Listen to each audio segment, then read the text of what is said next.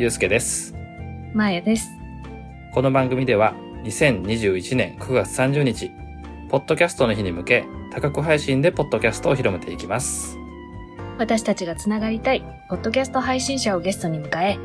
YouTube、ペリスコープの生配信、そのアフタートークをポッドキャストにてお届けします。月1隣のポッドキャスト、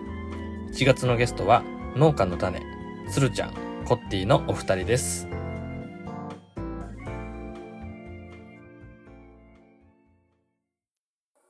はい、というわけでありがとうございました。つるちゃん、こってぃ、お疲れ様でした。お疲れ様です。ありがとうございました。もう飲んでいいんですよね。飲んじゃいましょう、飲んじゃいましょう。てか、生配信で我慢してたんかいとか思いながら。いや、一応失礼がないように。いや、いっぱいね、いろんな人聞いてくれて質問も出てましたね。たくさん見てくださってましたね。土平日の夜なのに。うん。ゆうすけさんって、出身どこですか？僕ですか？僕は出身が奈良の在住が大阪です。はい、はい。ここ始めましたよね。京都とは違うんですかね？方言的には。若干違うけど。訛は。うん。違うけど、住んでるものからするとあんまりわかんないんですよ。この、聞く人が聞くと、ちょっと京都っぽいですね、奈良っぽいですね、大阪っぽいですねって言われるんやけど、僕全部一緒に聞こえてるんですよね、なんか。あ、そうですか。大阪では絶対ない件、まあ、京都かなーって思ってたんですけど。うん、私もでもそう思う。はんなりというか、ゆうすけさんが使ってる言葉、ちょっと、なんだろう、おじいちゃんが喋ってる言葉に近いなって思うんですよ。ああ、そうですか。うん。確かにね。コテコテの大阪ではないですね。うん、そうそう、コテコテの大阪な感じがない。方言の話もしたかった。そうね、そうですよね。うん。なんか、つるちゃんあんまり喋らんかったけど、結構方言でしょ、はい、農家の種聞いてたら。ああ、農家の種は標準語で話してたんです。違う違う。違う違う。僕と一緒やった。いや、多分です。そうそう。同じぐらいの訛具合やなって思ったんですよ。一応整えてはいるんですよ、これでもね。そうそう。それなりに整えてはおるけど、多分普段結構強めに話しようんやろうなと思って。いや、めっちゃわかる。方言。結構強めの方言で普段話してて、いざ収録となって抑えたらこのくらいになるんだなっていうのが、多分同じレベルだなって思ったんで。うん、すごく好感を持ってるというか親近感を持ってるんですよ。ゆうすけさんの喋り方には。うん。ああ、そうだいや。いやいや、私は農家の種はもう地元感がものすごくあっていいなと思ってるんだけど、私自身があんまりその博多弁とか福岡弁が使えないから、そうなのよ。ね、みんなどこでそんな獲得したん？方言。まやさんは方言出ないですよね。方言をあんまり話す環境、私でもずっと福岡なんだよ。福岡なんだけど。そうですよね。って。みんなどこでそんな方言使ってんのって思うんだけど。いやでもなんかローカル感ある方が楽しいですよね。こういう話をするときって。多分、ポッドキャストでは方言出た方が圧倒的に得だと思います、ね。いやいや、そう、いいと思うのよ。いいと思うんだけど、いや、方言、難しい。だって、コッティと話してても、そんなに方言にならないんでね。ならないですね。一回完全に切った時があったんでしょうね、多分人生のどっかで。あ、でも、うち妹とか弟とかは結構出るのよ、やっぱり。多分、マーヤさんがどっかで一回切れとうんですよ。話してる相手にもよりません？この、引っ張られるじゃないけど。あ、ありますね。私は、ね、高校で切れた気がしてたんだけど、でもコッティ高校一緒じゃなかったっけとか思いながら。高校どうでしたっけ？でもなんか私高校ですごい博多弁になった気がします。なんか譲っていったんですか？高校に置いていったのかな、まやさんが。で、それをコッティが拾っていったと。あ、なるほど。そっかそっか。置いてあったんでしょうね。大学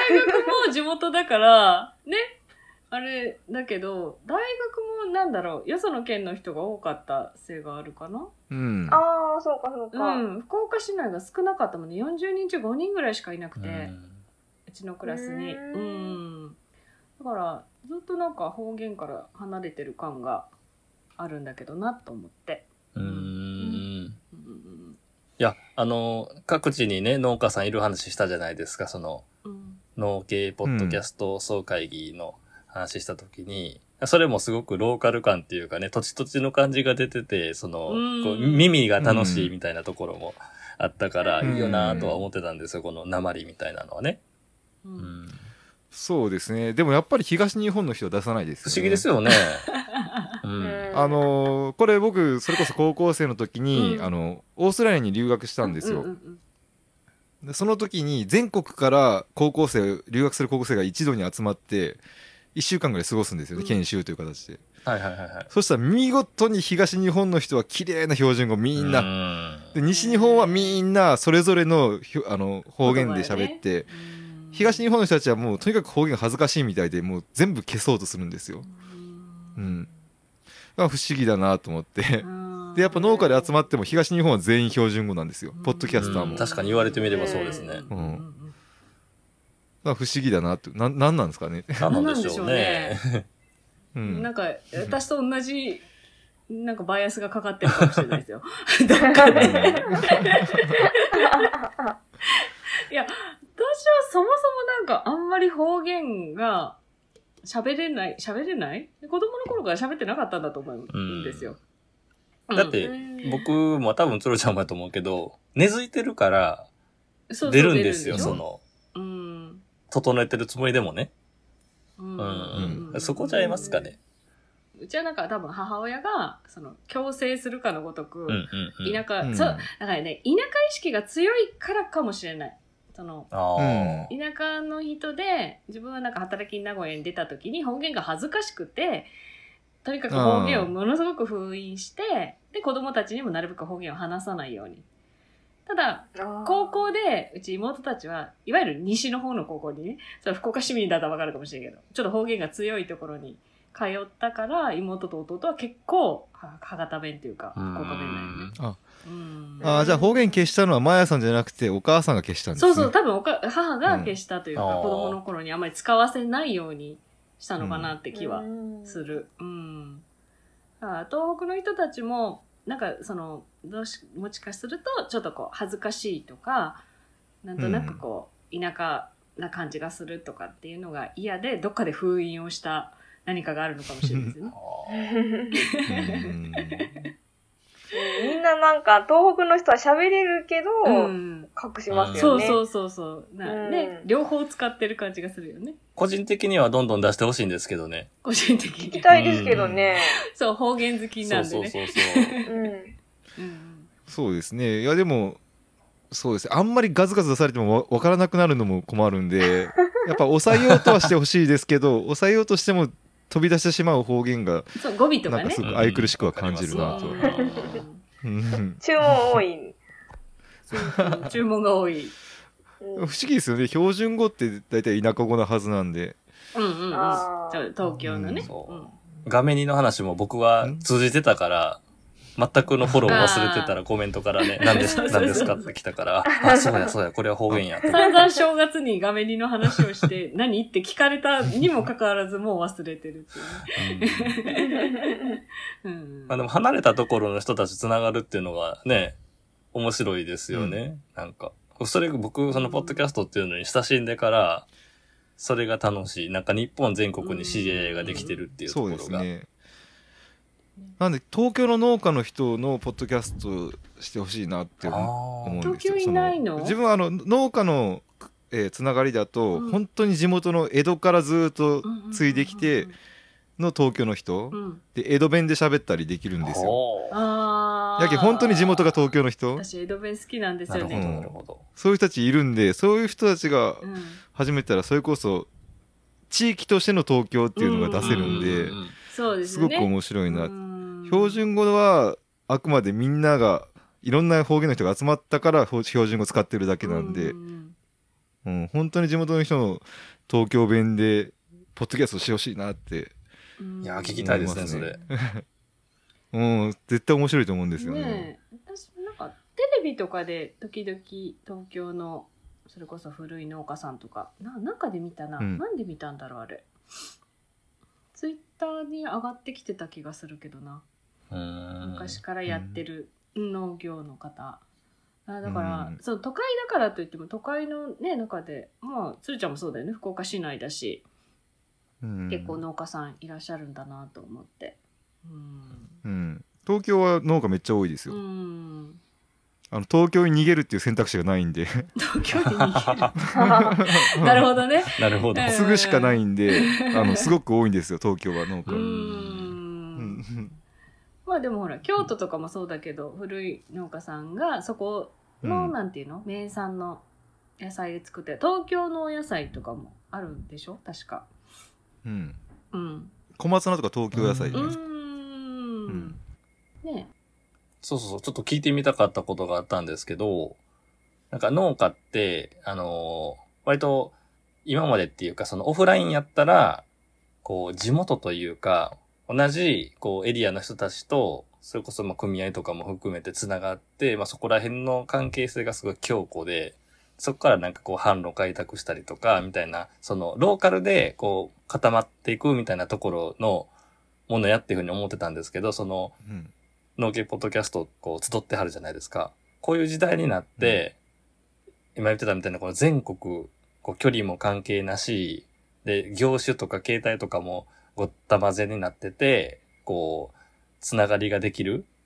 ってなった時に、うん、結構状況ってこう180度違うよなとかと思ったんやけど、その辺ってそのローカルでつながってた時と今とってだいぶやっぱり変わったんですか？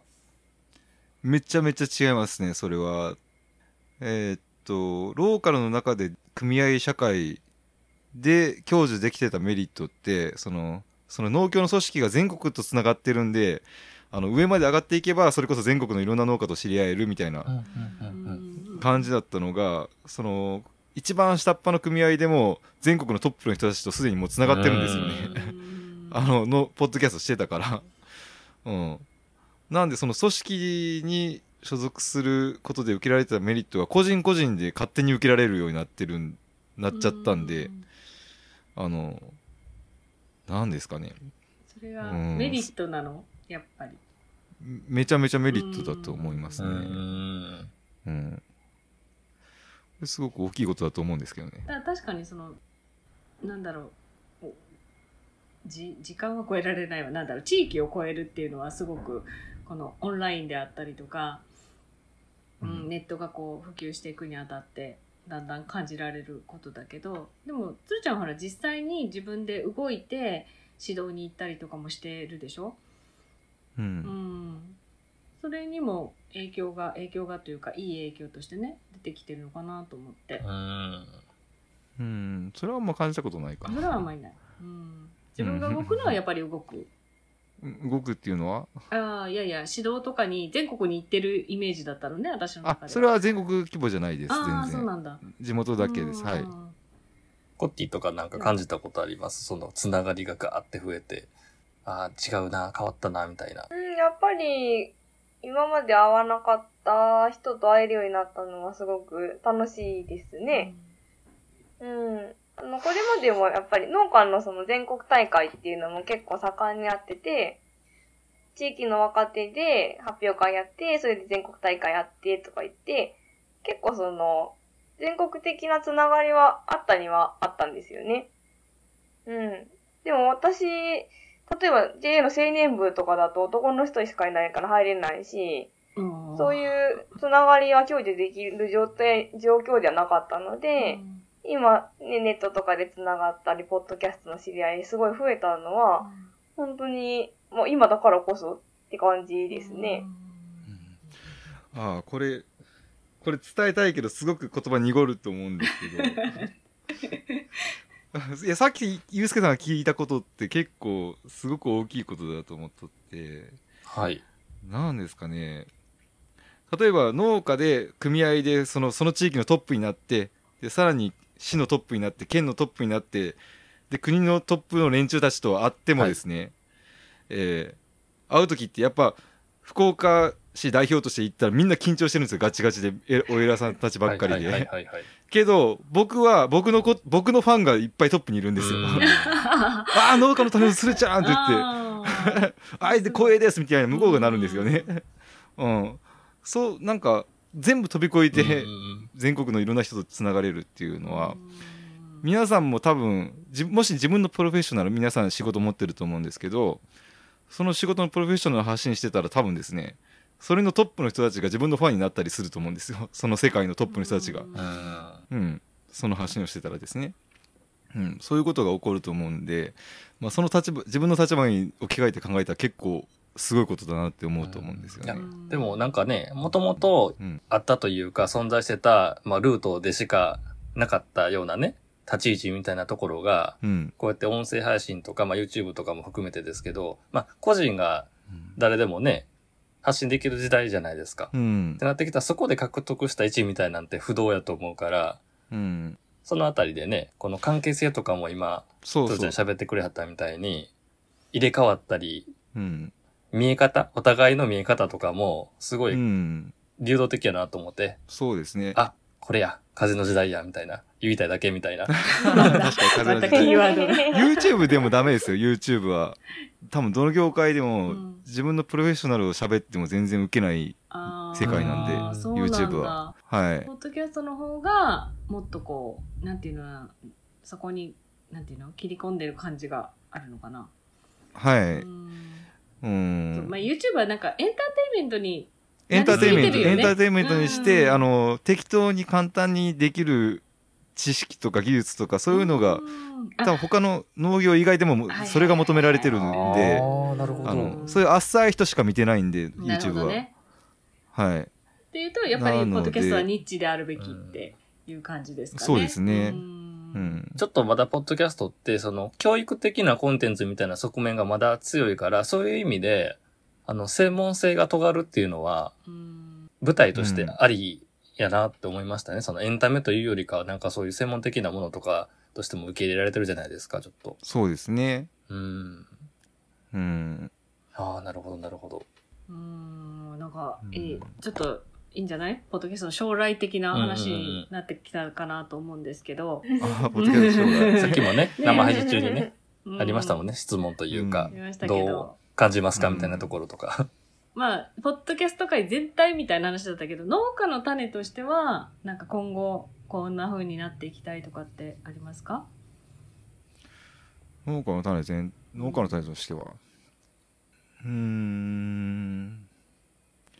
やろうと思うことはあんまり変わらないですね、単体では。むしろこれからどんどんリスナー数を減らしてそれこそ今はなんかザ・ワールドがしたいって言ってるぐらい。そうワールドの種、ザ・ワールド。まああとは楽しいことするだけでもいいかなって感じはしてますね。それよりもなんか農業ポッドキャスト全体が盛り上がる方が楽しそうだなって感じですね、今は。なるほどね。やることは変わるのかな。コッティがどう思うとか知らんけど。コッティなんかやりたいこと。私は何も考えてない。何も考えてないって言う。そう思ってるしな。でも突き詰めるものは突き詰めたいですよね。それこそ喋りのプロじゃないじゃないですか、自分たちは。芸人とかアナウンサーじゃないんで、喋りのプロではないですけど農業のプロなんで、芸人とかアナウンサーができない面白いはできると思うんですよね。なんでまあその点、まあでもなんか細々とやってるつもりだったけど、アワードとかなんかアップルとか取り上げられてるのはやっぱ そこがもし認められてるんだったら嬉しいなってはし、そこをもっと突き詰めたいなって感じはしますね。楽しみだなと思います。なんかその農業として尖っていくのも楽しいだろうし、もっとこうみんなに広がっていく感じとか、なんだろう、それこそ農家の皆さんでいろんなことをシェアしながら、ここだったらこれを聞けみたいな感じでね、どんどんこう細分化されていくのも面白いのかなと思いますよね。農家いいな、面白いな、ねえ、やっぱり独特な農系って本当に農系って、すごい面白いと思います。いやね、月一の企画進めてますけどもね、紹介、冒頭の紹介とかでも言ってるんですけど、これ9月30日のね、ポッドキャストの日っていうところを、目指して、展開してるんで、ちょっとまだね、何ヶ月か先やから、まだまだどういう風にやっていこうかなっていうのは固めている途中ではあるんですけど、こういろんなこのジャンルというか分野のね、こう垣根を取っ払った感じで、こう楽しく、今年のポッドキャストの日は盛り上げていきたいなみたいなことを考えてはいるんですけども、こんな人とこういう話をしてみたら楽しいだろうなとか、興味のあるお話とか人とかっていたりしはりますかね。つーちゃんが話してみたい話題とかテーマとか、今回ポッドキャストアワードのナレッジ部門にノミネートしていた番組たち、国用野外学習センターとかあとカルチベースラジオとか、ものすごい自分が使ってる言葉じゃない言葉を使う人たちなんですよ。うん、自分が使わない言葉を巧みに使って、自分が全く見えてなかった世界をどんどん深掘っていくような人たちがだったので、恐れ多いですけど話してみたいなって、ちょっと話をずっと聞いてみたいなって思いましたね。この2つは結構そうですね、興味をそそられてる感じ。はい、すごく今もうむさぼって聞いてますはい、やっぱり賢い人たちが出てきてるって、そこにもつながる気がしますね。そこはそれはナレッジ部門ですからね。まあねナレッジ知識をってことですからね。コッティはどうでしょう。そうですね、コンチキのウッシーさんとかにずっと突っ込まれてみたいですね。突っ込まれてみたいな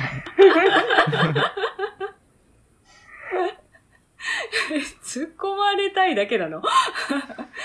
最近コンチキめっちゃおもろくないですかいや面白いですけど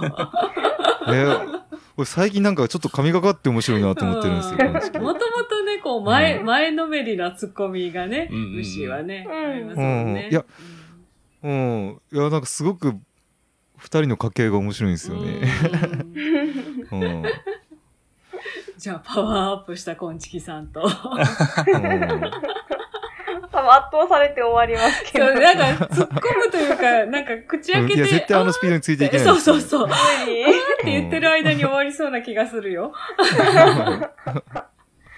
って終わりです突っ込まれるそこだけみたいになっちゃういやでもね、ウッシーさんに突っ込まれたいって聞いてもね、喜ぶでしょうね、すごくなんか喜ぶでしょうね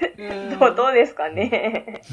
さっきミヤさんはいたけどね、ウッシー聞いてくれるから。そうですね時間差でね、アフタートークでこれを聞くっていうのがまたそうねさっき言ってくるようだったんじゃないのっていうねそうか、なんかね、いろんな人たちと私たちもつながりたくてスタートしたので、それが楽しいので、よかったら皆さんともね、呼べるとは言ってないですよ。その人たちとマッチングしてあげられるわけではないんだけど。なるほど、そういうことか。そういうことですね。もしね、なんか、そういうことなら、いろいろおるかもしれない。あ、じゃあそっち方面を聞いておこう。私たちができそうなことがあればとは思うけどでも古典樋口さんはちょっと尊敬しすぎて喋れないんですよねテック系の人も喋ってみたいですね。でもテック系っていうね、機材とかですか。やっぱり機材とは限らないですよ。テクニック、カメラとか好きですもんね。そうですね、そういうガジェット系の人でもいいし、なんか本当にテクニカルなっていうか、その、配信だけでなくってことですかね。そうですね、あと妄想旅ラジオの人とも話してみたい。妄想旅ラジオかまたピンポイントできたな、あった木の実リアってご存知ですか。知らない。福祉系の番組をしてる人たちなんですけど、すごい興味があります。そう、それゆうすけさん興味あります。ひたすら福祉の話をずっとするっていう。そう、私なんかもう一つ、なんかそういう、なんとか系ができるんだったら、はい、その福祉医療系かなとは思ってるんですよ。はいはいはいはい、いいですね。うん、あると思います。看護師さんとかお医者さんとか。うん、で。特に福祉の人はすごい多い気がする。そうですね、福祉会話って結構ありますからね、うん、ポッドキャスト会にも。うん、はい。あれですよね、おもれきのケリーさんとか、ね、福祉探偵団ね。福祉の番組知ってます、ね。はい、そうそう。それこそウッシーも。うん、同じようにね、こう、あ、なんか自分たちのこう関わりはあるけど、こんな話聞けんのって面白いよねってね、いうふうにこう感じれるカテゴリーではありますよね。うん、いや、この木の実木の実はもう配信最近してなかったんですけど、福祉ってなんかイメージで捉えると結構暗いじゃないですか。僕は暗かったんですよ。でもこの人たちの話聞きよったら、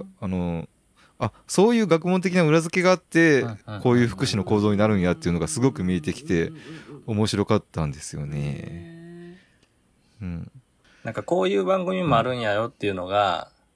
さっきほらね、ひとるちゃんがアワードにノミネートされたやつ聞いてますとかっていうのと一緒で、こういろいろ知ってるつもりでも、はい、あ、こんな話も聞ける、こんな番組もあるみたいなのがこう尽きないから、うん、こういうところでね、あ、今福祉のね、分野とかも盛り上がってるんやっていうのをね、うん、この配信聞いて知らんかったっていう人も出てきはるかもしれへんし、なんかそういうことをね、うん、こうやって、こう、クロストークしながらね、ちょいちょいちょいとこうね、出していけたら、そうそうそう、広げて、そう、ポッドキャスト全体がね、こうちょっと盛り上がったらって、その、ね、そうですね、言ってはる話、うん、まさにね、この企画にぴったりマッチしてますんで、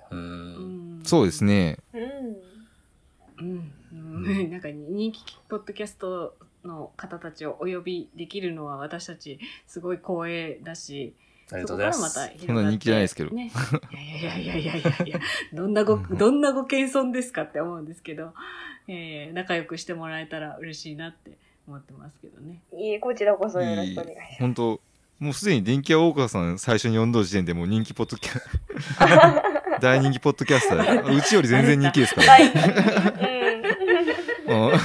もうね、こうやってちょっとね、面白そうやんと思ってくれてね、皆さんがね、乗っかってくれるんですよね。ありがたいね、ありがたいことに、うん、でもこれからもね、どうぞよろしくお願いします。よろしくお願いします。こんなとこですかね、30分そこそこちょっとね話してますので、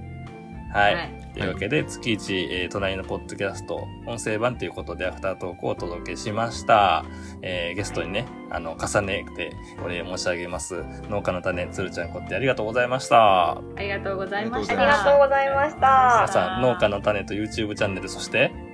とろけナスをとろけナスをよろしくお願いしますね、よろしくお願いいたします。はい、それでは終わっていきます。さよなら。ありがとうございました。さよなら。